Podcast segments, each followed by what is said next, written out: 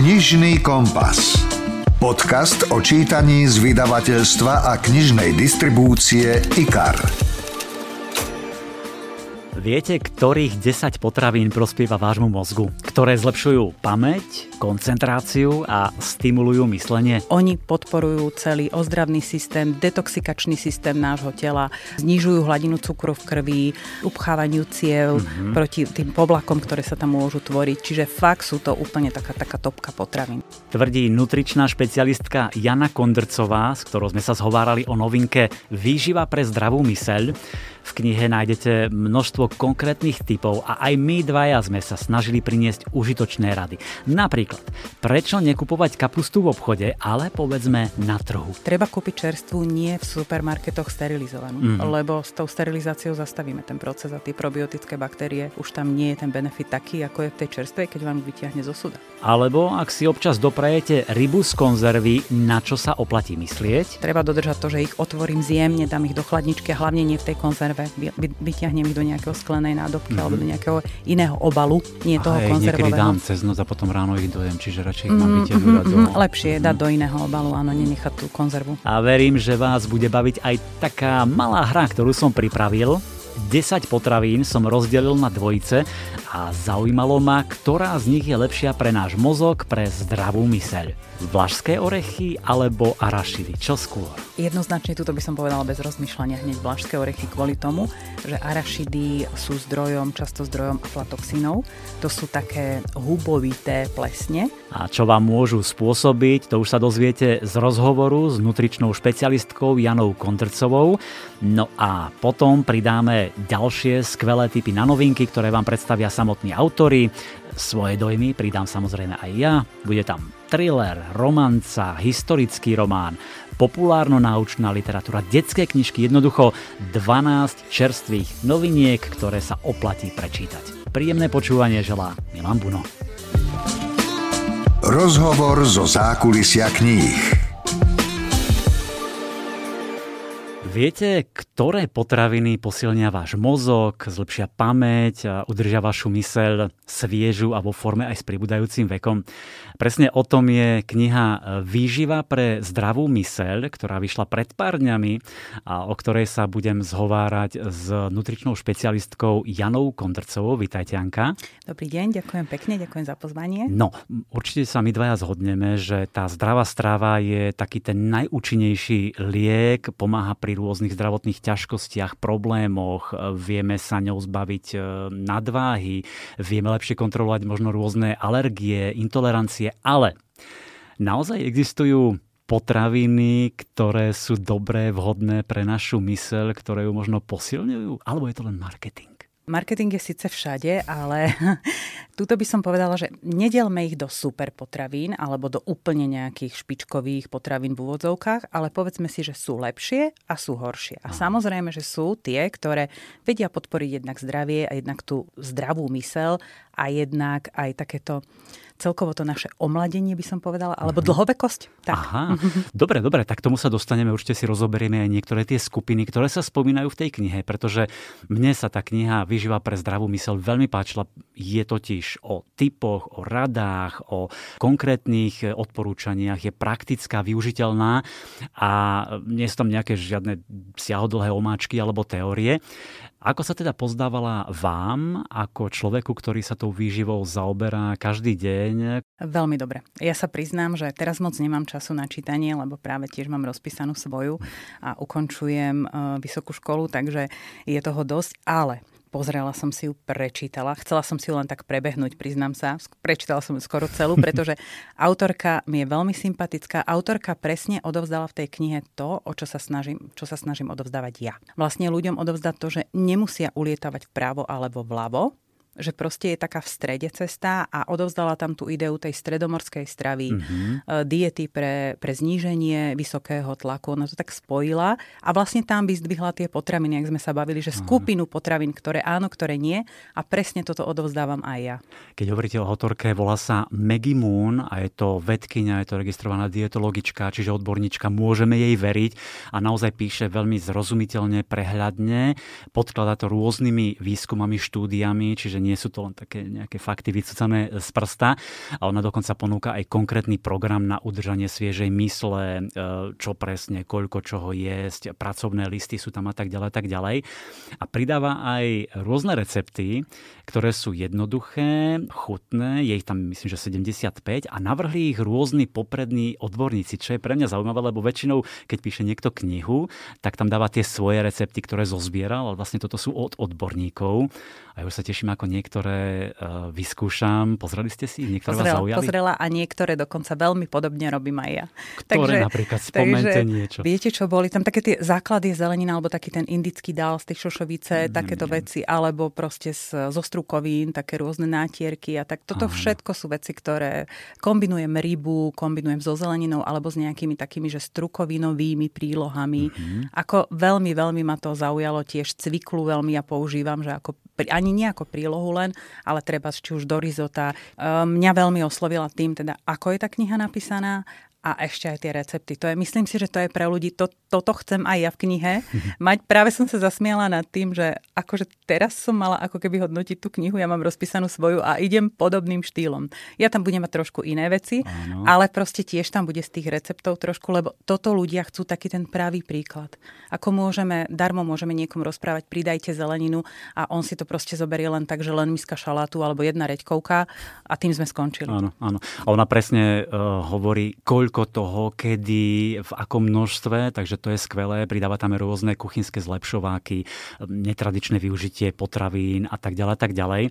Čo sa mi na začiatku páčilo, a to je podľa mňa veta, ktorú by sme mali si stále pripomínať, že mozog je najhladnejší orgán v tele. Mm-hmm. Vlastne spotrebuje až 20% denných kalórií, ale pritom mám pocit, že veľakrát na to nemyslíme, že sa snažíme dodať tie živiny a tie správne potraviny pre telo, aby sme boli zdraví telesne, ale pre ten mozog nie. Toto je pravda. Veľmi veľa sa robia chyby v tom, že ľudia sa snažia ako keby vysadiť všetko, čo je sacharidové, lebo sa to hmm. niekde dočítali. A práve aj zelenina a ovocie je sacharidová. A z nej máme tú glukózu, ktorá je vlastne aj pre ten mozog potrebná a najpotrebnejšia. Aha.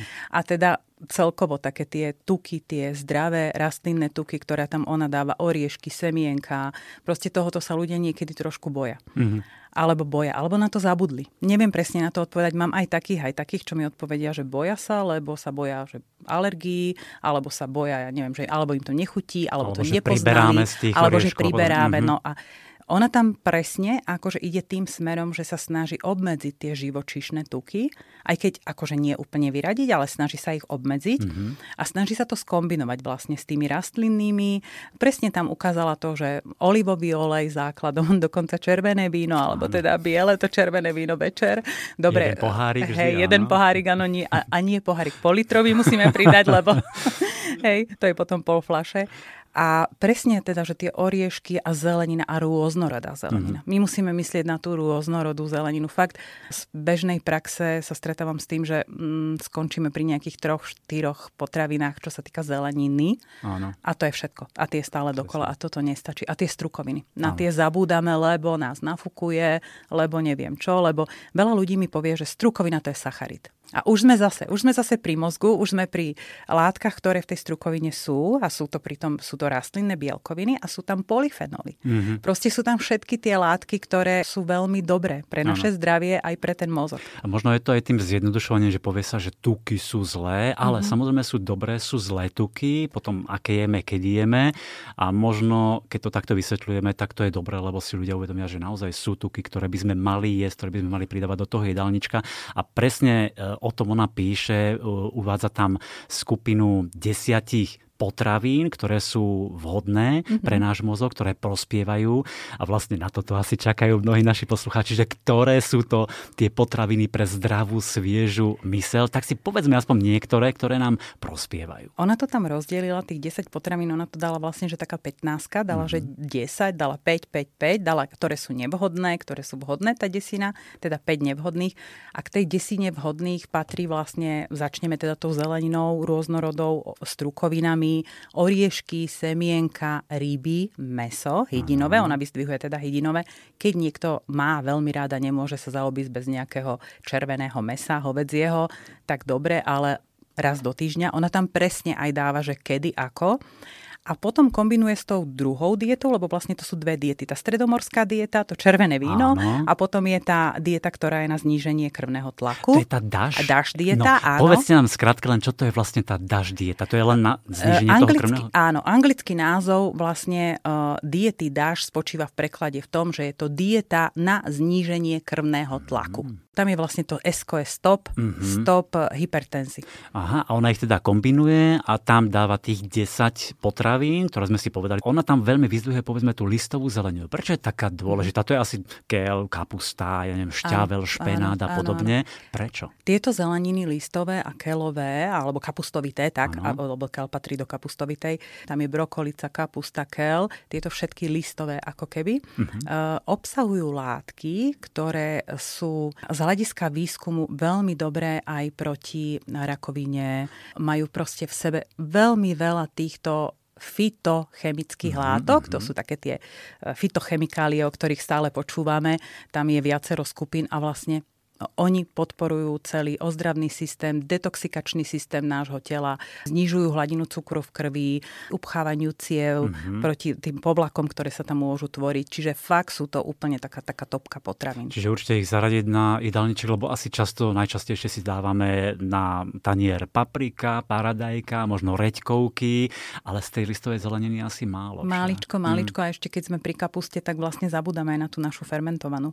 Tá je ešte tam má navyše benefity, že vlastne fermentovaná, ano. pretože je, spôs- je vyrobená fermentačným procesom, baktérie mliečného kvasenia, ktoré podporujú potom v našom mikrobiome tie baktérie, ktoré skvasujú ďalej. Mm-hmm. Ja si inak vždy na toto spomeniem, keď idem po miletičke, po trhovisku a tam sú tí predajcovia kapusty a to tam rozvoniava a vždy dostanem na to chuť. Len dajte pozor, kupujte takúto čerstvu, buď um, u nás robia moji rodičia, mám veľmi dobrú, Prídem ale ním, teda prídite, mohla som doniesť, ale treba kúpiť čerstvu nie v supermarketoch sterilizovanú, mm-hmm. lebo s tou sterilizáciou zastavíme ten proces a tie probiotické baktérie už tam nie je ten benefit taký, ako je v tej čerstvej, keď vám vyťahne zo suda. Aha, dobrá rada, výborne. Uh, inak tá autorka v tej knihe pekne rozpracovala povedzme aj zrná, čo sa mne veľmi páčilo.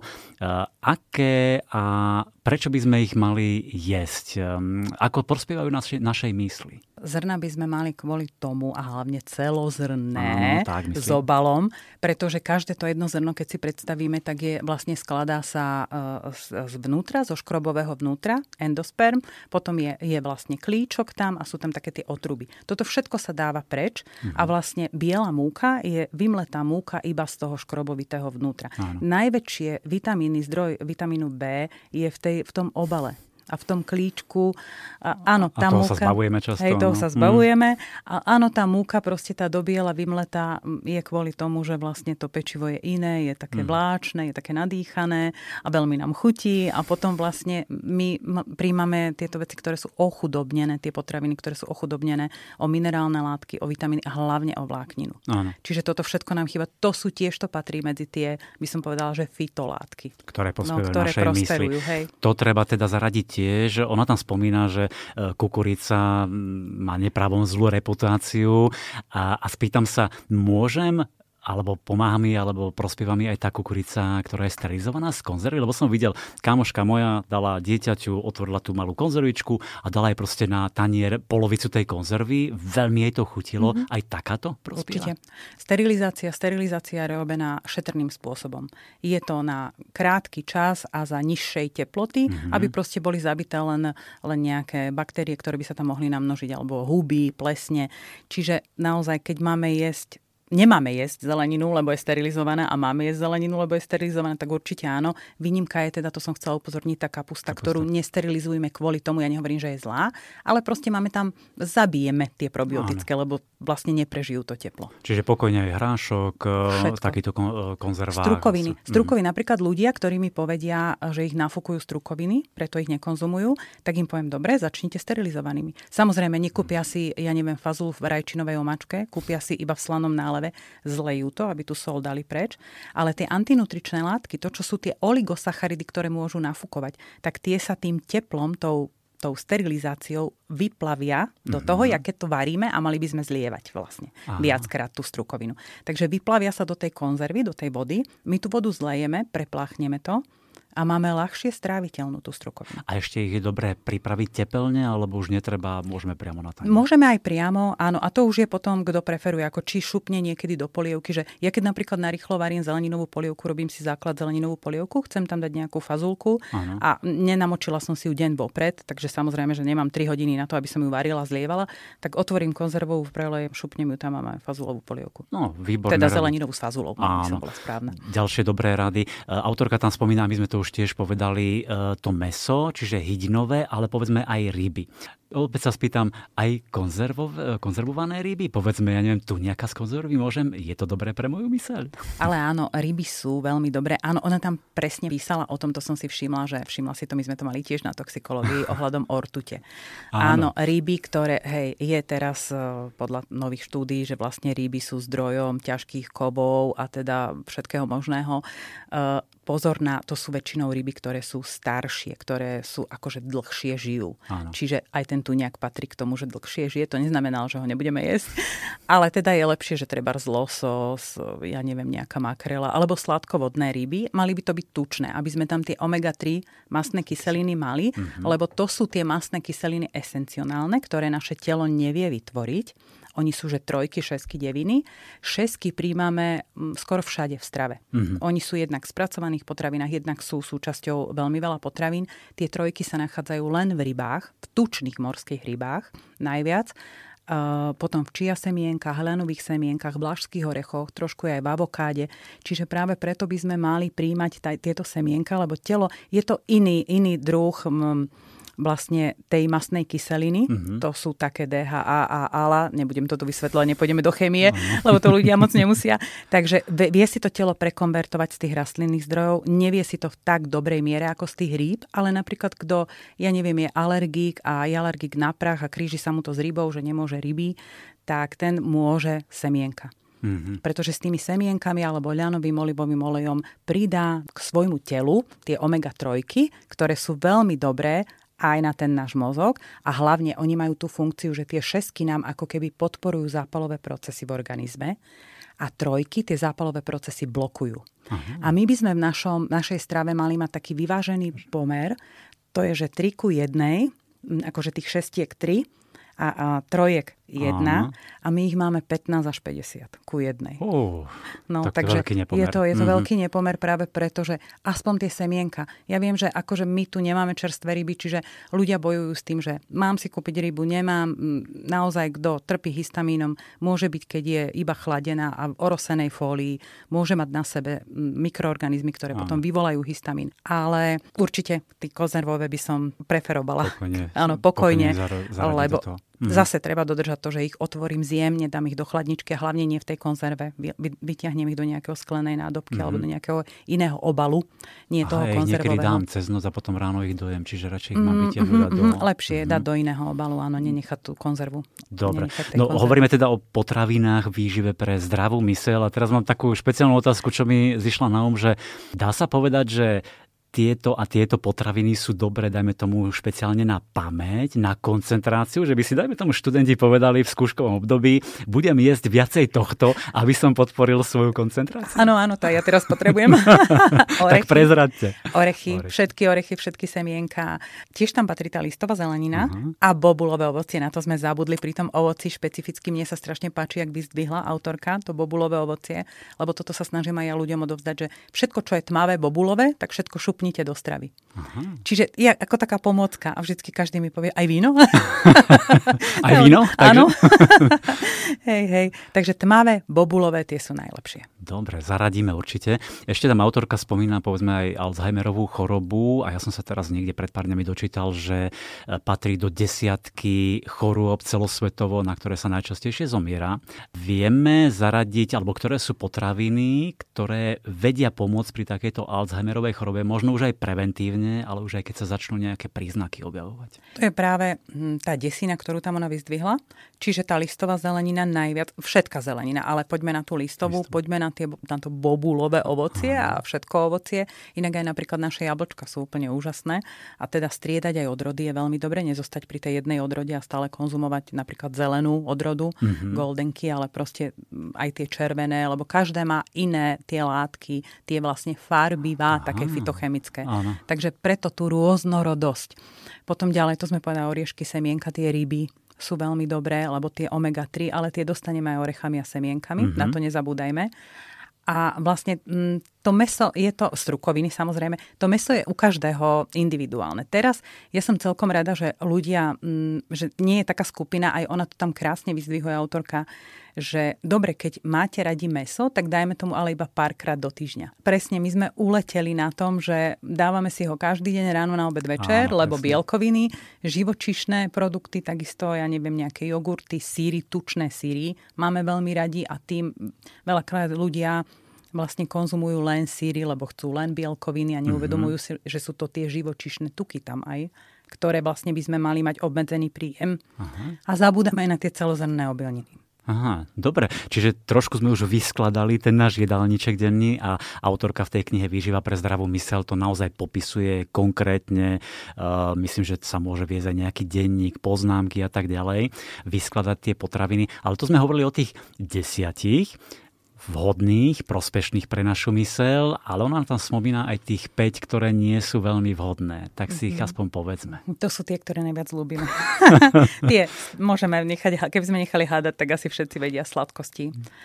Čím viac spracované, čím mm. viac je tam tých ingrediencií, to sa mi veľmi páči, že tiež tam upozorňuje na to, na čo ja, že čítajme zloženie, mm-hmm. lebo niekedy zdravšiu kvázi tyčinku, ktorú oblúbujeme nejakú komerčnú, nebudem robiť reklamu, uh, vymeníme za akože zdravšiu alternatívu a pritom, keď si, keby sme si išli pozrieť zloženie, tak vám poviem, že skalu, že do blata. Áno, že jedna má 8 tých vecí a ďalšia 7, áno, hej, áno, a už si myslíme, presne, že je lepšia. alebo je tam mm. pridané niečo iné a Čiže toto, tie sladkosti, mm, priveľa cukru. Uh, potom je tam spracované potraviny celkovo spracované, ale také polotovarové, akože, ja neviem, nejaké predpripravené jedlá. Uh, dopekané pečiva z tej bielej múky. Aj to je. To máme radi. To áno. máme radi, áno. A, a je iné, keď je technologicky spracované tak, že je upečené a kváskové, že je čerstvé. Dobre, môže tam byť tá biela múka, to si môžeme povedať benefity potom, ale určite nie tie dopekané v supermarketoch, mm-hmm. ktoré mhm. sú len prifarbované často. A teda samozrejme vypražané jedlá, fast foodové jedlá. A červené meso asi? A červené vo veľkom množstve, vo červené veľkom meso, áno, presne. áno, mm. áno, to je také, hej. Takže tomu sa vyhýbajte, verím, že sme už dali dosť, dosť typov rád a podľa mňa dáme teraz uh, ďalšie typy, pretože ja som vymyslel takú jednu uh, hru, vybral som uh, celkovo 10 potravín a dal som ich do uh, dvojíc a ja ich budem Janke hovoriť a ona nám vždy povie, ktorá je lepšia, ktorá je vhodnejšia pre našu mysel, pre ja neviem, pamäť, pre tú koncentráciu a tak ďalej. A môže k tomu prípadne niečo dodať, ale aby ste aj vy mali tie informácie, že čo povedzme jesť. A ja som len tak náhodne vybral tie potraviny, čiže možno budú úplne od veci, ale možno sa trafíme. Tak keď sme tu už spomínali tie orechy, tak začnime vlašské orechy alebo arašidy? Čo skôr? Jednoznačne tuto by som povedala bez rozmýšľania hneď vlašské orechy kvôli tomu, že arašidy uh, sú zdrojom, často zdrojom aflatoxínov. To sú také um, hubovité plesne. Jednoznačne sú dôkazy, že môžu byť karcinogénne, keď ich vo veľkom množstve príjmame. Čiže určite by som akože do tých arašid, tie sú najväčším zdrojom týchto. Áno, a keď celkovo povedzme zoberiem, ktoré tie orechy, lebo sú ešte, neviem, lieskovcové, mandle, makadamiov a tak ďalej, stále tie vlašské sú uh, asi top? Ja by som striedala. Tam záleží, či má človek alergie ešte, či sa mu to kríži, lebo napríklad aj arašid a lieskový orech sa vie krížiť v alergiách, ale. alebo teda para orech je podobný s mandlou, alergény, ale tam už sa to kríži s pelmi, s potravinami. Mm-hmm ale určite vlašské orechy, e, napríklad aj piniové oriešky mm. sú veľmi dobré. Ja striedam, ja veľmi striedam, ja to robím tak, že e, kúpim viaceré orechy, mám jednu nádobu, do ktorej to nasypem, zamiešam a každý si teda tých pár zoberie z toho a má rôzne. OK, ideme na ďalšie. Sme tu tiež zeleninu spomínali. Kapusta alebo brokolica? Mm, obidve sú perfektné, čiže striedať. Poďme striedať, že jeden deň to, druhý to. V obidvoch sú látky, ktoré majú silný účinok antioxidačný pre mm. naše zdravie. Čiže sú tam tie fitolátky, ktoré proste naše telo ozdravujú, očistujú, podporujú ozdravné procesy a bojujú aj proti rakovine. Mm. A povedzme tá kapusta, e, taká tá, čo je, čo kúpim povedzme na trhovisku, alebo môže byť aj kapustová polievka, mm-hmm. alebo kapusta na rôzne iné spôsoby, to je jedno. Hej? Áno, ro- rôzne môžeme ju nakrájať aj čerstvu do šalátu, aby sa dlhšie skvasovala v tých baktériách v črevách. Áno. Uh, tu, čo máme fermentovanú, máme trošku takú ľahšie stráviteľnú, mm-hmm. aj keď histaminik by mi teraz povedal, že nie, ale tiež to nie je pravda, je to na dlhú debatu, či áno, či nie, treba to črevo nacvičiť. Áno. A e, samozrejme sú tam tie probiotické baktérie v nej, takže jednoznačne striedať. Dobre, tak si pridajte brokolicu alebo kapustu dnes.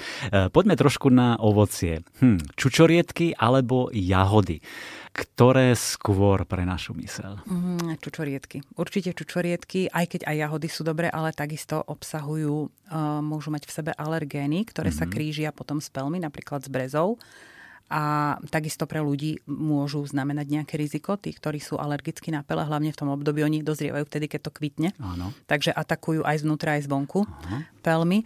Čiže jednoznačne čučorietky, lebo čučorietky to je to tmavé. Tmavé ano. bobulové. Čiže čo najtmavšie, to sú tie karotenoidy, ktoré ano. sú vlastne veľmi dobré pre A môžu zdravie. byť čučorietky aj teraz v zime, keď nie je u nás sezóna, ale sa dovážajú aj takéto čučorietky? Ja mám napríklad zamrazené, ja som si bola taký samozberie tam pri nás, no, takže buď sme boli nazbierať, alebo áno, áno, áno, ja mám zamrazené, ale občas kúpim naozaj uh, aj tie, ktoré sú dovezené, ale pozerám napríklad, aby neboli niekde, ja neviem, z Bangladeža, alebo Aha. aby nešli cez pol sveta. Mm-hmm. Treba vyberať aj toto, tam aj um, autorka píše v knihe, že treba pozerať aj na zeleninu, ovocie, vyberať si také tie krajšie, alebo preferovať biokvalitu.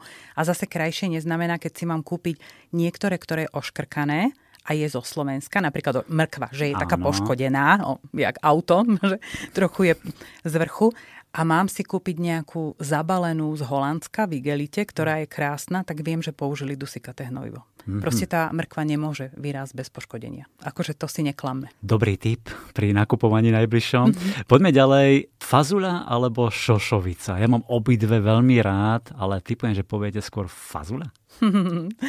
Áno, tuto je to také. A ja mám veľmi rada obidvoje. Ako pre koho? Fazula má viacej tých, viacej by som povedala, možno viac minerálnych látok, možno viac vlákniny, uh, možno trošku viacej tých látok uh, fitochemických, ale šošovica je tiež veľmi dobrá a zase je pre ľudí, ktorí začínajú jedávať strukoviny, že nie sú ako my dvaja, ano. že ich majú v strave. Takže keby začali fazulou, tak hneď zajtra skončia. Pretože ich nafúkne, lebo má viac aj tých antinutričných látok, mm-hmm. čiže šošovica je ľahšie stráviteľná. Takže začnite červenou šošovicou, tou krásnou oranžovou a potom postupne fazulkou. No a potom môžete ďalšie pridávať tých je veľa. Cícer je taký menej nafúkujúci, áno. Cicerová aj pomazánka, no, no, no. natierka áno. a tak ďalej. Dobre. Toto možno e, bude ľudí zaujímať, lebo pečivo máme každý deň asi v jedálničku. Celozrný alebo grahamový rožok. A myslím teraz neprifarbované, ale naozaj celozrný a naozaj grahamový. Tuto je to asi jedna, jedna váha, ale bavíme sa o tom, že naozaj taký poctivý, taký, že viem, že tá pani to teraz upiekla Áno. a dala grahamovú múku alebo celozrnú múku. Tak, o tom sa bavíme, tak, tak. nie o tých dopekaných. Lebo keď ideme do supermarketu a máme tam tie dopekance a potom máme v strede biele pečiva a vedľa sú tie grahamové. To si treba zapamätať, že väčšinou tie pečiva nedopekajú, tie biele komunistické, Áno. aj tie grahamové, ale ich dovážajú z nejakej pekárne, kde ich priamo robia. Čiže je tam len tá múka, len voda, len droždie, mm-hmm. sol. Takže určite by som siahla po tom Grahamovom, Aha. pretože Grahamová múka je urobené to, že sa uh, vyberie ten endosperm, to vnútro, E, pomelie sa na jemnúčko, zvlášť sa pomelú e, klíčky a otruby a potom sa šupnú do tej múky naspäť, Aha. premieša sa to. Čiže ona má v sebe viacej takých kúštičkov, ako keby. Áno. Celozrná znamená to, že sa pomelie celé zrno tak najemne. Buď jemne sa vymelie, alebo sa vymelie hrubšie. E, čiže tam je tá, tá jemnosť tej múky, vymletia múky sa to volá. A benefity majú veľmi podobné. Mm-hmm. Čiže obidvoje, tuto je viacej Odpoč. šupiek v tej grahamovej, nikomu to nechutí, niekto povie, že radšej celozrnú. Takže mm. je to, akože myslím si, že je to o tej preferencii, ale ja aj toto striedam. Dobre, tak obidvoje. Uh, bulgur alebo quinoa? No, a tuto je treba. Tuto si povedzme, že či by sa ma opýtal človek, ktorý je celiatik, alebo má intoleranciu na lepok, Aha, pretože bulgur je zo pšenice, vlastne. Bulgur sa vyrába tak, že, že je to vlastne ako keby opracované pšeničné. Oni sa tak rozomelú alebo rozdrvia tie zrná uh-huh. pšenice a vlastne potom to tak šúlkajú. Nechajú sa vysušiť a potom sa ako keby tak šúlkajú a potom sa preberajú a z toho je vlastne ten bulgur. Čiže je to tiež ako keby celozrné, je to lepšie, lebo má to v sebe tie obalové látky, obalové vrstvy. A quinoa je prirodzene, to pseudoobilnina je prirodzene bezlepková, mm-hmm. čiže ona aj tú vlákninu takisto má v sebe. Tak tuto by som povedala, že podľa toho, že kto je... Čiže ak nemám žiadnu intoleranciu, tak, tak striedať. striedať. Áno, striedať, tak ako vždy. Ryža alebo zemiaky, dve obľúbené prílohy ku všetkému, čo skôr? Uh, ja poviem za seba. Mám veľmi rada zemiaky, rýžu mám rada, ale len tmavú rýžu. Čiže aj keď je ten človek, alebo vy ste takí, že poviete, že tmavú rýžu, červenú, čiernu, alebo natural rýžu, už aj basmati je lepšia ako tá obyčajná biela. Áno. A to netvrdím, to ju nechcem zatracovať, že nemôžeme tú bielu. Ale zoberme si to tak, že zase tá biela je ako tá biela vymletá múka, že je mhm. zbavená obalových vrstiev, čiže má najmenej vitamínov skupiny B, najmenej minerálnych látok. Uh, má viac škrobu, kdežto zemiaky, Vlastne tieto tmavé, vrátim sa ešte k tej ríži. Tie tmavé ríže a celozrné majú vlastne celé obalové vrstvy na sebe mm-hmm. a teda majú viacej vitamínov skupiny B, viacej minerálnych látok. A zemiaky uh, majú trošku menej škrobu ako rýža mm-hmm. a majú v sebe aj vlákninu, a vlastne, ono, ten škrob celkovo sa niekedy chová trošku ako vláknia, tak maličkom, ale majú väčšie množstvo, batáty už úplne veľké množstvo, alebo topinambury. A čo sa týka zemiakov, e, mňa tam veľmi fascinuje na nich, že oni majú len 2% bielkoviny v zložení. To málo kto vie. Ja ich veľmi obhajujem, zemiaky, lebo veľa ľudí povie, že zemiaky nie. Uh, takže majú len 2% bielkovín a tie 2% bielkovín sú z esencionálneho hľadiska. Bielkoviny sa uh, delia na také aminokyseliny. A 8-9 z nich je takých esencionálnych pre nás, ktoré si telo nevie vytvoriť, tak jak tie masné kyseliny a musíme ich príjmať v strave. A práve tie zemiaky, tie, tú dvojpercentnú bielkovinu majú tak plnohodnotnú, ako napríklad pohár mliečných výrobkov. Hmm. Že ten má napríklad 100% naplnených, Áno. tých 8 esencionálnych, alebo teda 9, to je také diskutabilné, a tie zemiaky majú na 80% wow. tú hodnotu. Čiže akože pozor, zemiaky, zemiaky sú pre mňa akože veľmi dobré. Dobre, tak. tak to som sa tiež niečo nové naučil a to je zaujímavé, takže skôr zemiaky. A teraz, že mliečne výrobky, jogurt alebo tvrdý sír, taký dobrý, kvalitný. Jogurt je, povedzme si to takto, poďme zložením. Ja to vždycky sa snažím ľudí takto naučiť. Jogurt je z probiotických kultúr. Áno vyrobený. Čiže tiež sa tam používajú tie probiotické kultúry. Pozor, nemôže tam byť napísané len štartovacie kultúry, lebo štartovacie znamená, že štartujeme niečo, a jak v mese napríklad. Takže probiotické štartovacie, čiže lactobacillus, e, bifidobacterium, sú tam proste, sú tam kmene, ktoré rôzne používajú výrobcovia. Takže poďme na to, že je to z probiotických kultúr, je to fermentované, čiže je to zdravé. Sír za pomoci síridla sa nechá vlastne vyzrážať. Mm-hmm. Tiež on potom zreje, záleží, či je meký, či je tvrdý a tak zreje. Čiže je dobrý aj ten sír, ale pozor na ten tuk. Mm-hmm. Že ten mhm. jogurt, vráťme sa k tuku, že ten jogurt si vieme kúpiť, že 3,5 až 5% čiže menej tuku Aha. a tu máme 45 tuku. Mm-hmm. Čiže áno, občas, on, autorka to píše aj v tej knihe, že tak minimálne týchto tučných sírov, že dobre, ako úplne ich nedáme preč, k tomu by som sa chcela vrátiť, potom ešte ich porovnáme s, tým, s tými náhradami mm-hmm. vegánskymi. Ale tieto jogurty, ako vieme si kúpiť 10%, vieme si kúpiť 3,5%. Mm-hmm.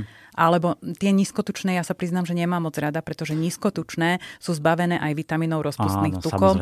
A za, keď si nečítame zloženie, tak tam je kopu škrobu alebo zausťovadiel. Mm-hmm. Lebo keď niečo zobrali, tak niečo ďalšie musia pridať do procesu. A, a tých syrov teda, že koľko, keď hovoríte, že občas, e, keď si dám ja kúsok e, každý deň, každý druhý deň? No, asi tak každý hej, druhý, hej, hej, z tých druhý. takých e, vyzretejších, Áno. alebo teda tých, ktoré sú viac tukové, tak ten každý druhý deň, Aha, hej. Alebo dobre. teda stačí to, keď si to dáme do jedného jedla, nie ráno na obed večer. No, Lebo zase jasné, je to hej. o tom, že veľa ľudí to je, že ráno na obed večer. Aj toto záleží. Aj keď sa vrátim, že zemiaky ríža. Zase, aby sme niekoho nepresvedčili o tom, že bude konzumovať len zemiaky. ráno ale, na obed večer. Ale proste chcem, áno, chcem prísť k tomu, že uh, tiež striedať uh-huh. a tiež, že vieme ulietavať na tom, že máme len rýžu. Áno, áno. Tej ale strave. samozrejme, že sú vhodnejšie, sú menej vhodné potraviny a tak ďalej. Presne o tom tu hovoríme. A ešte mám dve dvojice. Ej, čo je lepšie? Lepšie pre našu mysel? Tvarohový koláč alebo zmrzlina? Lebo trošku si musíme osladiť aj ten život. Áno, áno. No poďme si ho osladiť. Poďme sa pozrieť na zloženie. Keď urobím doma tvarohový koláč a dám tam štvrtinové množstvo cukru, ako dávajú všetci ostatní, Tak. Tak akože ponúkneme sa, povieme si, že super, bolo to perfektné. Lebo t- tvaroh patrí k sírom, je vlastne robený procesom vyzražania, tiež sa tam môžu použiť niektoré baktérie. Ale keď si zoberieme zmrzlinu, tiež viem urobiť doma zmrzlinu, napríklad, že rozmixujem jahody, maliny a mám taký ten sorbet, kde ani cukor nedám, ale viem si kúpiť aj takú zo stužených tukov a Áno. kopu cukru, čo sa ani na zmrzlinu nepodobá.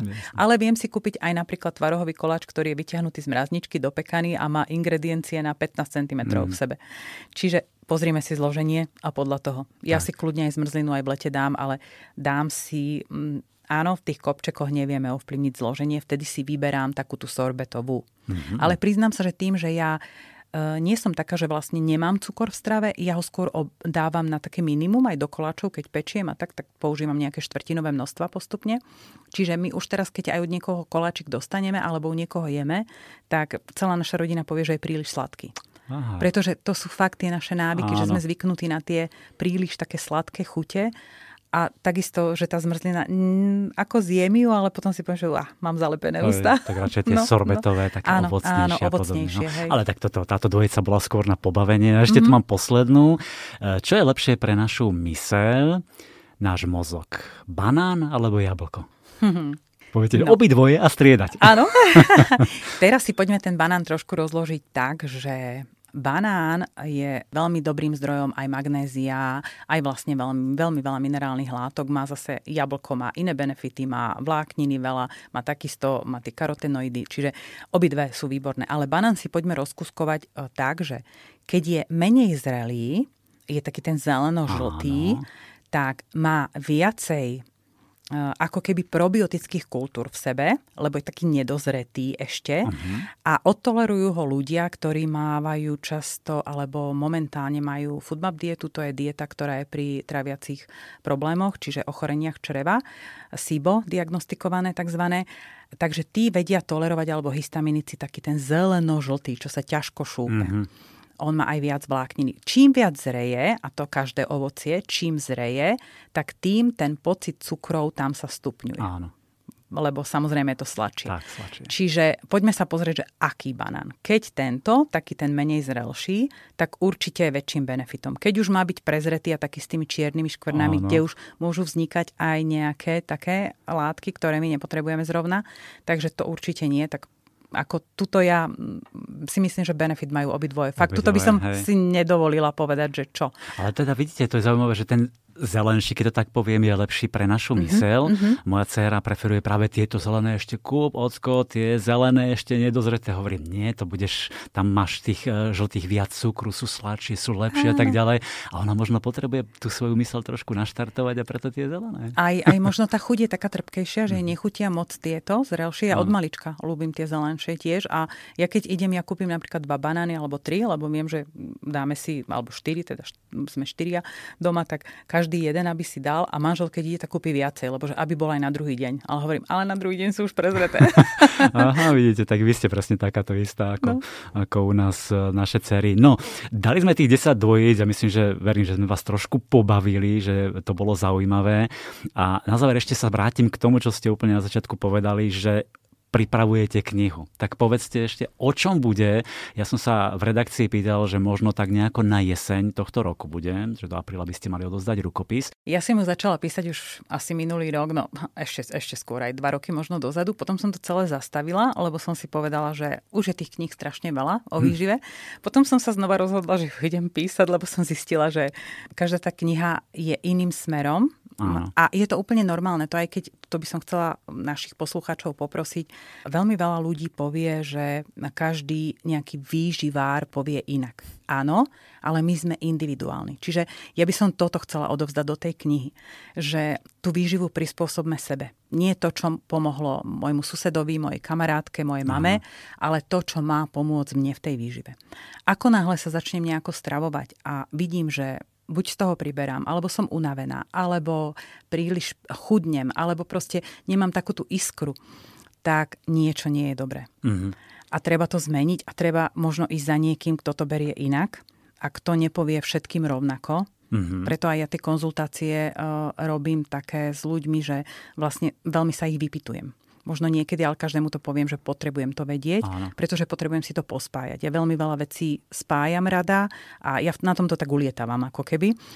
No a tá kniha bude o tom, že budú tam aj príbehy, budú zmenené, nebudú tam ľudia, že Joško to a to, Samozrejme. ale proste budú zmenené, budú anonymné. Ale v ktorých sa vieme asi ale nájsť v ktorých mnohí. sa vieme mm-hmm. nájsť, presne, ktoré ma tak najviac oslovili alebo zaskočili z tej mm-hmm. mojej praxe, by som povedala. Bude tam môj príbeh samozrejme, lebo ja tiež som niečím prešla, čiže nestačí si prečítať jeden článok nejakého nechcem nikoho uraziť, ale pseudoodborníka, víkendového, ktorý povie, že robte to takto, lebo je to dobré. Áno, jemu to mohlo pomôcť. Ale potom je z desiatich 9 ľudí, ktorým to až poškodí zdravie a poškodí mm. psychiku. Čiže toto celé v tej knihe bude. Super, Také... tak to sa budem tešiť, lebo tam budú teda príbehy, budú tam hlavne vaše skúsenosti z praxe a to je dôležité vždy, že to nebude od stola alebo nebude to nejaká teória. E, pridáte tam aj nejaké recepty, lebo v tejto knižke sú recepty, to sa nám veľmi páčilo. Budú? Budú, budú tam aj recepty, Super. budú tam moje, budú tam recepty, také, čo mám ja pozbierané, akože čo rada robím, také rýchlovky. Mm-hmm. Tiež mám veľmi rada rýchlovky, lebo nepotrebujem stať, ani nemám čas stať 3 hodiny pri šporáku a zároveň od mojich známych a ešte prezradím, dúfam, že neprezradím nejaké tajomstvo, ale možno preto sa budete viacej tešiť, že pán docent sa mi tam bude, Kužela sa mi tam bude vyjadrovať do tej knihy, výborné. čiže aj z odborného hľadiska, aj celkovo, lebo tým, že spolupracujeme a každý z nás, e, aj keď ideme rovnako, ale trošičku máme aj iný pohľad mm-hmm. alebo iný smer, pretože ja nie som úplne ako on, že idem až tým vegánskym spôsobom, aj keď neradi to nazývame, povedzme, že len rastlinným. Rastliny. Ja si občas presne, ja som ako v tejto knižke, ja si občas to meso dám, ale fakt veľmi občas. A, a, a čím ďalej, tým menej občas, dokážem povedať. Čiže ale tá strava fakt musí byť vyskladaná. Čiže mm. toto sa tam budem snažiť odovzdať a potom ešte aj také tie základné možno trápenia teraz, tie alergie, intolerancie také vysvetlené a že nehľadať ten jeden návod a neísť podľa jedného návodu. Budem sa to snažiť odovzdať tým ľuďom, že proste niekedy urobia zle, že prečítajú si nejakú knižku, ktorá je možno dobre napísaná s dobrým úmyslom, ale zle si to vysvetlia. Mm-hmm. A nepochopia, že im to robí zle. Toto ano. ich chcem naučiť. Vlastne preto aj teraz rozprávame o tom, lebo treba stále prinášať tie informácie, vysvetľovať, lebo sa povie, tuky sú zlé, ale pritom sú dobre zlé a platí to pri rôznych iných potravinách. Tak budeme sa veľmi tešiť na tú vašu knižku, ktorú si ešte musíme teda počkať, ale zatiaľ dovtedy e, môžete siahnuť po úplne čerstvej novinke od Maggie Moonovej a kniha sa volá Výživa pre zdravú mysel. O nej sme sa dnes rozprávali s nutričnou špecialistkou Janou Kondrcovou. Ďakujem. Ďakujem veľmi pekne a ja všetkých pozdravujem. Počúvate podcast Knižný kompas. Toto je ten typ kníh, ktoré vás dostanú od prvých strán. Prenesiete sa v čase i priestore do magického sveta konca 19. storočia, do vtedy prosperujúceho New Yorku, ktorý zažíval doslova zlaté obdobie. Reč je o knihe 8 div sveta, ktorý bude pre mnohých z vás čistým čitateľským zážitkom. Nechám hovoriť samotnú autorku Taniu Farelli, ktorá ako reklamná strategička robila vyše 20 rokov pre popredné austrálske reklamné agentúry, pomáhala im prerozprávať príbehy pre najväčšie svetové značky a takéto príbehy má naozaj v krvi. Ahojte, my name is Tanya Farrelly and I am delighted to say hello to you from Australia. Ahoj, volám sa Tania Farrelly a teším sa, že vás môžem pozdraviť z Austrálie. Som autorkou knihy 8 div sveta. Je to historický román, ktorý sa odohráva v New Yorku v roku 1897 a je inšpirovaný skutočnými udalosťami a ľuďmi. O čom táto kniha je? Predovšetkým treba povedať, že New York bol v roku 1897 najbohatším, najfascinujúcejším a najpokrokovejším miestom na svete. Vlastne pokrokový bol iba pre niektorých, nie pre ženy. Od nich sa stále očakávalo, že budú stať niekde v úzadí, pýtať si od mužov vreckové a vychovávať deti. Aj tu sa však objavilo niekoľko rebeliek. Jednou z nich je aj hrdinka tejto knihy, ktorá sa volá Rose. Je pevne odhodlaná stať sa architektkou a vyniknúť v profesii, ktorej vládnu muži. Tí sú na oplátku rozhodnutí, že Rose medzi seba nepustia a matka ju chce za každú cenu vydať za najlepšiu partiu. V predvečer zásnub s mužom, ktorého nemiluje, dôjde ku katastrofe, ktorá Rose privedie do cesty bývalú cirkusovú slonicu Daisy a postaví ju pred zásadné životné rozhodnutie.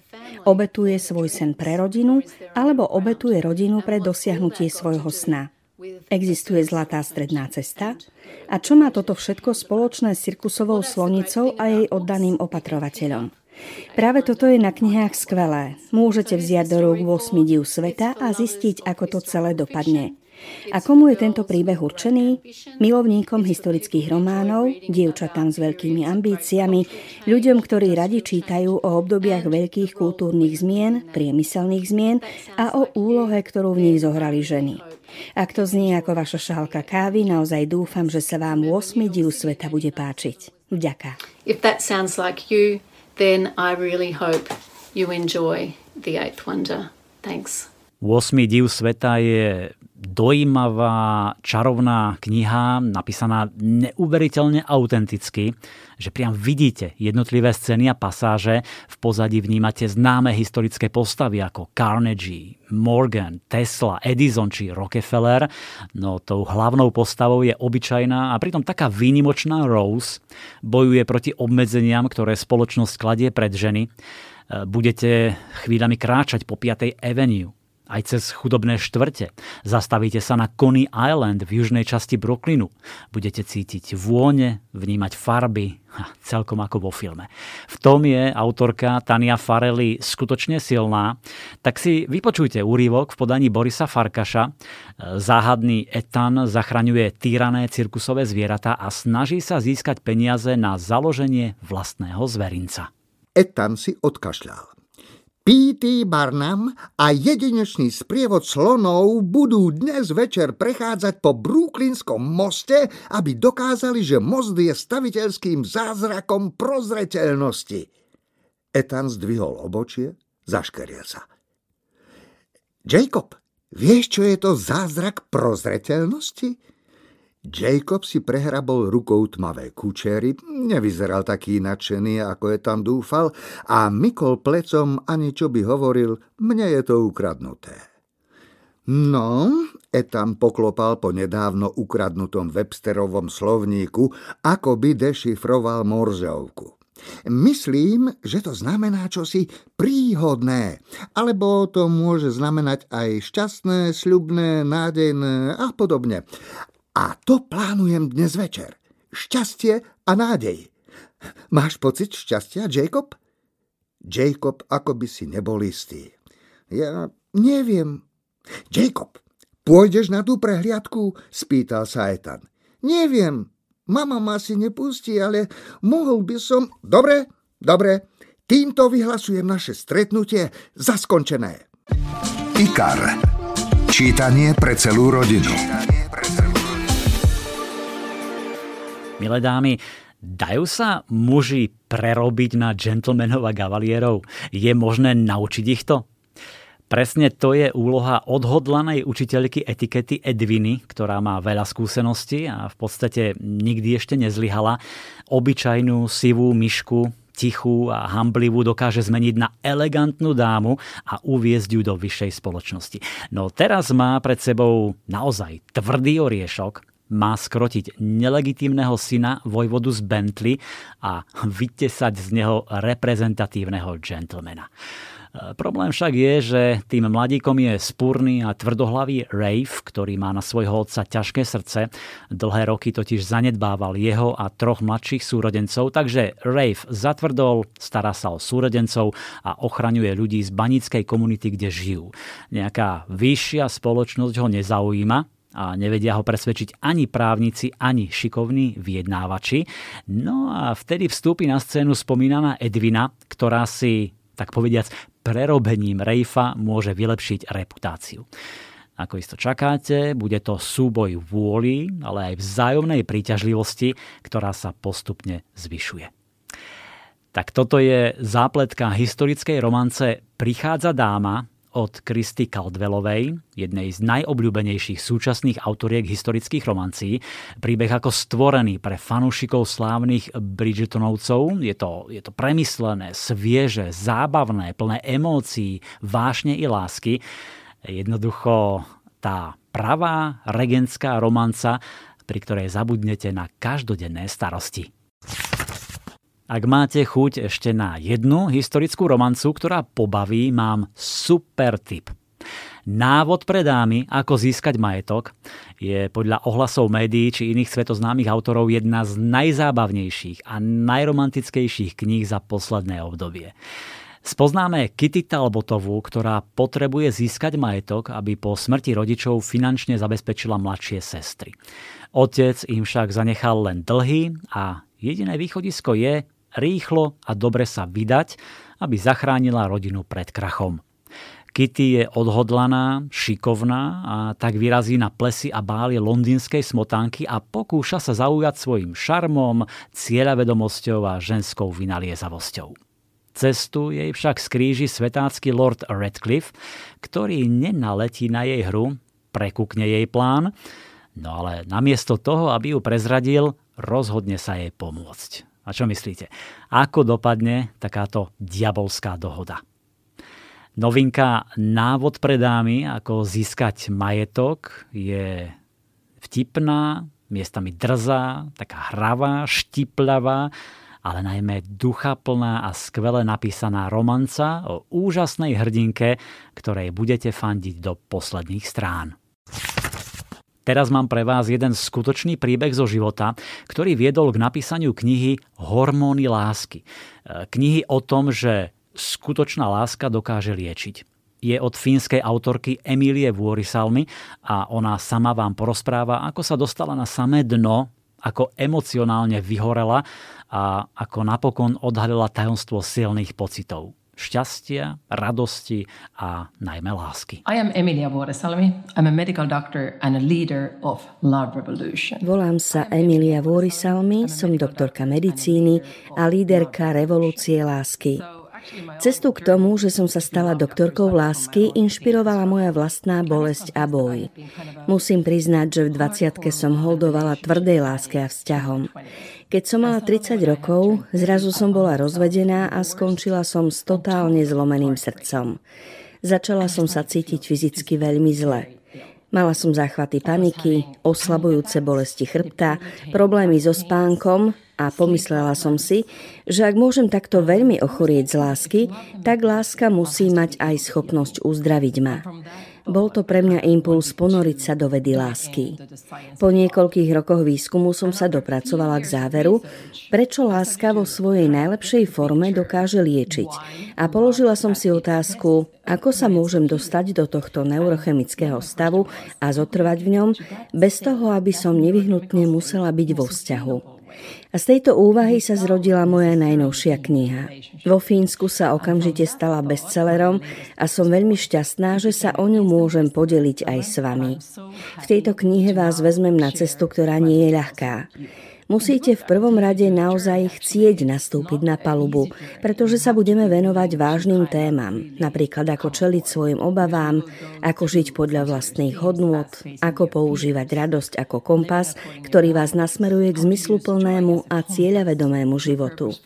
Ako začať žiť práve v tomto okamihu a čo má toto všetko dočinenia s láskou. Musím sa vám s niečím priznať. Ja sama žijem podľa môjho receptu už niekoľko rokov. A nie len, že za ten čas zmizli fyzické symptómy choroby, ale bola som schopná začať žiť v pokoji a harmónii. Dosiahnuť v určitom zmysle vyrovnaný život plný lásky. A tiež, čo som ani neočakávala, keď sa moje hormóny lásky dostali do rovnováhy a podarilo sa mi túto rovnováhu udržať, začali sa diať zázraky. Pred dvoma rokmi som dostala hlavnú úlohu v romantickej komédii, čo bol môj sen, ktorý som už dávno pochovala. Tvrdím teda, že tento návod na udržateľnú lásku je aj návodom na zlepšenie zdravia, rovnováhu, viac radosti a na zázrak. A pozývam vás na túto úžasnú cestu. Podarilo sa to mne Podarí sa to aj vám. And I'm inviting you for this amazing journey. It happened to me. It will happen to you. Slovenský spisovateľ Tak túto knihu som si užíval. Mám rád thrillery a Sandra Brown ich píše naozaj majstrovsky. Vražedná pomsta je parádne čítanie, je tam umne premyslená zápletka, akcia, dobrodružstvo, napätie a dramatické zvraty, k tomu trošku romantiky a erotiky. Hlavnou postavou je texaský ranger Crawford Hunt, ktorému zomrela manželka a jemu sa rozpadol celý svet. V práci ho preradili do kancelárie. Nebol schopný postarať sa o cerku a tak ju dali do opatery svokrovcom. Crawford sa však z toho dostal, usporiadal si život a jediné, po čom teraz túži, je vziať si späť svoju milovanú cerku. Konečný verdikt má vyniesť mladá ambiciozna sudkynia Holly Spencerová, Kreford sa dostaví na súd, pojednávanie sa začne, ale v tej chvíli vtrhne do sály maskovaný zabijak a začne strieľať. Zabije policajta Četa a už ide vystreliť aj na súdkyňu Holly Spencerovú, no Crawford zareaguje inštinktívne a ochráni ju pred guľkou. Tento okamih vám priblíži Boris Farkaš. Výstrely padali rýchlo, jeden za druhým. Crawford sa ich snažil spočítať, ale v chaose, ktorý vypukol súdnej sieni, stratil prehľad. Sudkňa Spencerová vyskočila a vydesene kričala Četovo meno. Joe stiahol Gray zo stoličky na zem a prikrčil sa vedľa nej. Právnici sa rýchlo skryli pod stoli. To isté urobila aj súdna zapisovateľka. Strelec odetý v bielom s priehľadnou plastovou maskou, ktorá mu skresľovala črty tváre, nevnímal vyplašené výkriky ani pobehovanie. Prekročil nehybné telo úradníka Četa Barkera, ako by tam nebolo a stále sa približoval. Strieľal ďalej a mieril pritom na prednú časť súdnej siene. To všetko Crawford okamžite zaregistroval a zareagoval inštinktívne. Preskočil zábradlie, ktoré oddeľovalo lavicu svetkov od pódia, stiahol sudkyňu na zem a zakryl ju vlastným telom. Štyri výstrely? 5? 6? Crawford spoznal, že ide o 9 mm pištoľ v závislosti od veľkosti zásobníka. Vycítil, že strelec obišiel miesto pre svetkov a vystúpil na pódium. Obrátil hlavu. Strelec mieril na ňo. Crawford vykopol dozadu a zasiahol ho opätkom do kolena dosť silno, aby útočník stratil rovnováhu. Ruka mu vyletela nahor a strela sa zavrtala do stropu. Útočník sa zapotácal, spadol z pódia, potom sa zvrtol a rozbehol sa k bočnému východu zo súdnej siene. Tento jeho čin teda spúšťa špirálu akcie, naháňačiek, sledovačiek, pátrania po skutočnom motíve zabijaka.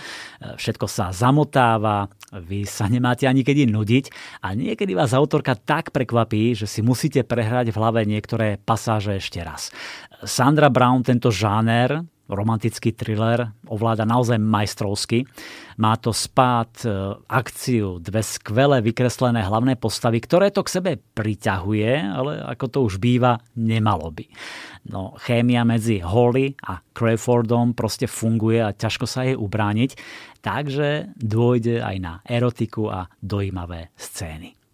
Vražedná pomsta je naozaj skvelý akčný thriller, správne okorenený romantikou, ktorá sa čitateľkám bude páčiť a mužom čitateľom rozhodne nebude prekážať. Už sme vám predstavili dve historické romance a pridám ešte jednu z obľúbenej regentskej série o šľachtickom rode Worthingtonovcov z pera úspešnej americkej autorke Ellie Queenovej. E, najskôr tu teda boli tri týždne do svadby, potom Marquis hľadá manželku a teraz je tu tretia časť série Začalo sa to boskom. Rozbehla sa spoločenská sezóna, všetky oči sa upierajú na krásnu, temperamentnú Lady Louisu. O jej pozornosť sa uchádzajú mnohí džentlmeni, no ona sa nemení uspokojiť s hociakým ctiteľom.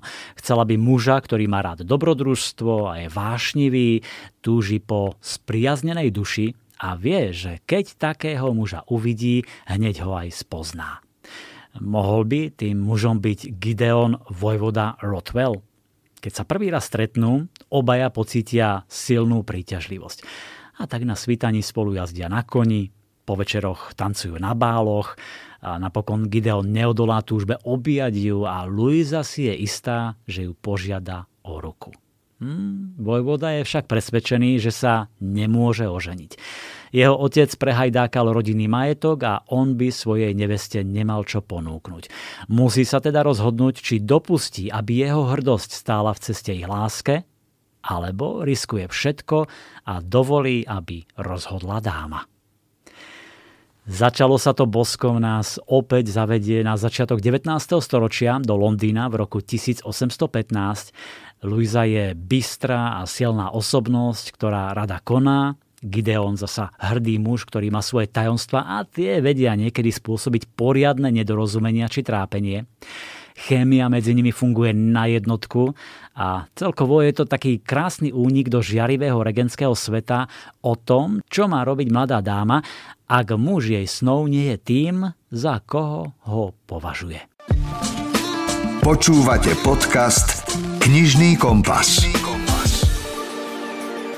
Vedeli ste, že v maďarskej mytológii sa mliečna cesta nazýva cesta bojovníkov? E, že po nej má Čaba, mýtický syn Atilu, náčelníka Hunov, ísť a vydať sa na záchranu? Alebo že slávny Stephen Hawking rád spestroval svoje prednášky mýtom o pôvode ľudu Kuba, ktorý žil na území súčasnej Konžskej demokratickej republiky. Ak máte radi vesmír, rôzne mýty, objavy a príbehy, odporúčam knihu Atlas oblohy. Nájdete v ňom množstvo prekvapujúcich faktov a obrázkov. Najväčšie astronomické objavy sa prepájajú s najdivnejšími mýtmi a so zabudnutými epizódami dejín. Prečítate si príbehy o dávnych pozorovaniach UFO, o okrídlených mesačných tvoroch a aj kuriózny príbeh aristokrata, ktorý mapoval mimozemský život na Marse. Kniha Atlas oblohy je prehľadne rozdelená na starodávnu oblohu, kde sa dozviete, ako sa pozorovali hviezdy v praveku. Časť stredoveká obloha približuje napríklad vynájdenie astrolábu či Mezoameriky. Kapitola Bádateľská obloha vám bližšie predstaví slávne mená ako Kepler, Tycho de Brahe, Koperník, Galileo Galilei, ale tiež sa dozviete viac o Haleyho kométe či Newtonovskej fyzike. No a napokon kapitola Novoveká obloha vám popíše, ako vznikol pojem asteroid, čo to bol veľký mesačný podvod, fantomová planéta, ako prebiehalo pátranie po planéte X a objavenie Pluta a približuje tiež prelomové objavy 20. storočia. Príroda Fauna, flóra a životný štýl.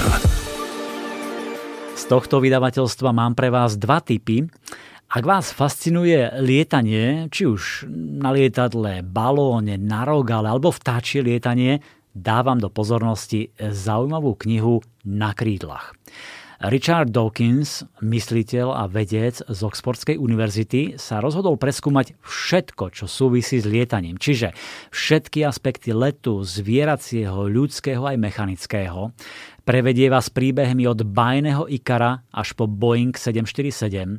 Vysvetlí, aké sú rozdiely medzi vtákmi, ktoré sa vyvinuli evolúciou a lietajúcimi strojmi skonštruovanými ľuďmi, ako sa ľuďom podarilo prekonať zákony gravitácie, ako byť ľahší ako vzduch, venuje sa parašutizmu, plachteniu a objasňuje, ako funguje let na pohon. A dozviete sa tiež niečo zaujímavé o lietajúcom Santa Clausovi, o Metlobale a Harry Potterovi, či o tom, že spisovateľ Arthur Conan Doyle, tvorca detektíva Sherlocka Holmesa, veril na poletujúce víly. No alebo takí meditujúci guruovia a fakíry, ktorí sa vznášajú nad zemou v pozícii lotosového kvetu. Hmm. Zaujímavá kniha, ktorá je výsledkom jedinečnej spolupráce jedného z popredných svetových vedcov a talentovanej umelkyne, rodáčky z Bratislavy Jany Lencovej, ktorá túto knihu krásne ilustrovala. Pre žiakov základných škôl, ktorí majú trošku problém s biológiou, tu mám super tip – novinka Biológia základnej školy v Kocke, ktorá na 160 stranách zhrňa učivo predchádzajúcich ročníkov. Napríklad, ak nemáte doma už učebnicu alebo potrebujete si upevniť vedomosti, doštudovať niektoré veci, prípadne zosystematizovať si všetko, tak táto kniha je pre vás ideálna. Nájdete v nej všetky témy z biológie základnej školy, ktoré stanovil štátny vzdelávací program od živých organizmov a ich stavby, cez základné životné procesy, ľudské telo, dedičnosť, genetiku až po zem, jej históriu a stavbu. No a okrem základného prehľadu vedomostí ponúka kniha aj rôzne zaujímavosti a pikošky. Stonožka. Knižná kamoška pre všetky deti. A na záver ešte dve krásne knižky pre deti. Tajomná džungľa pre drobcov od 4 rokov je bohato ilustrovaná kniha o krásach džungle a jej obyvateľoch.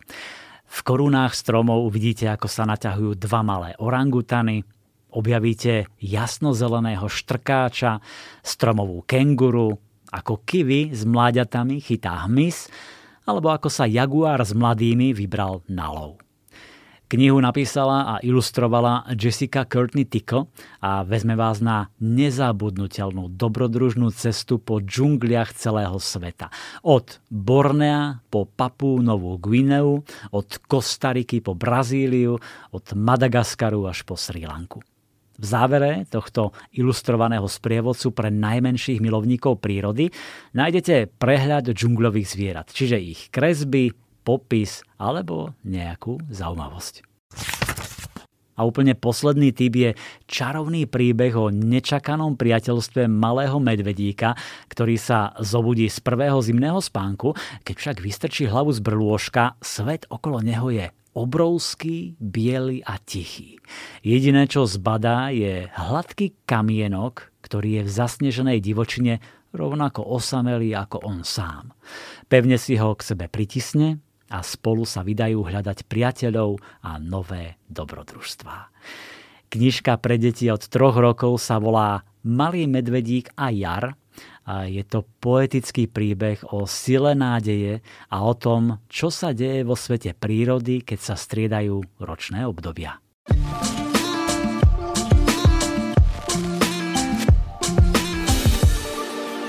Priatelia, to bolo 12 knižných typov, ktoré odporúčame. Tých kníh vyšlo samozrejme oveľa viac. Stačí sa zastaviť vo vašom obľúbenom knihkupectve a trošku sa ponoriť do sveta príbehov. Určite si niečo vyberiete. Ak sme poradili, sme radi. O dva týždne sme tu opäť s ďalšími novinkami. Dovtedy všetko dobré želá Milan Buno. Knižný kompas.